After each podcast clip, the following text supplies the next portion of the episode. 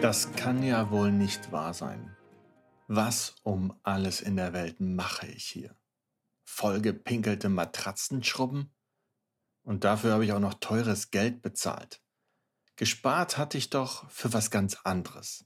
Einen angenehmen Schulungsraum mit Klimaanlage und einem leckeren Kaffee. Ein Pläuschen mit den Pastoren einer weltweit bekannten Megakirche. Und schließlich noch ein Selfie mit diesen christlichen VIPs. Mit denen wollte ich abhängen und nicht hier auf der Straße mit den No-Names. Das war mein bitterer Start in eine Schulung für Leiter in Chicago während meines Theologiestudiums. Heute kann ich sagen, es war die wohl wichtigste Erkenntnis für mich als Leiter. In Markus 10, Vers 42 sagt Jesus, Ihr wisst, dass die, die als Herrscher über die Völker betrachtet werden, sich als ihre Herren aufführen und dass die Völker die Macht der Großen zu spüren bekommen. Bei euch ist es nicht so. Im Gegenteil, wer unter euch groß sein will, der soll den anderen dienen. Das zu leben ist für uns manchmal ganz schön schwer.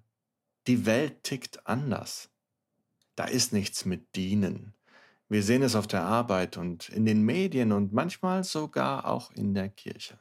Was uns aber ermutigt, ist, dass Jesus als unser Vorbild dies selbst so gelebt hat.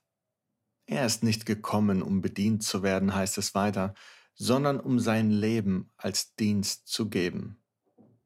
Lasst uns für unsere Leiter beten, dass sie ein dienendes Herz haben, dass sie mit klaren Entscheidungen dienen, mit klarer Vision dienen, dass sie dem Einzelnen dienen, indem sie erkennen, was er braucht, um den nächsten Schritt zu gehen. Dass jeder Leiter in unserer Kirche erkennt, welche Hürden für Einzelne und für Gruppen aus dem Weg geräumt oder gebetet werden müssen, damit die Menschen in den Teams aufblühen. Dass jeder, der Leitungsverantwortung hat, Jesus vor Augen hat und weiß, wer er ist, besonders geliebt von Gott. Jeder Leiter, der diese Erkenntnis tief in sich trägt, ist frei.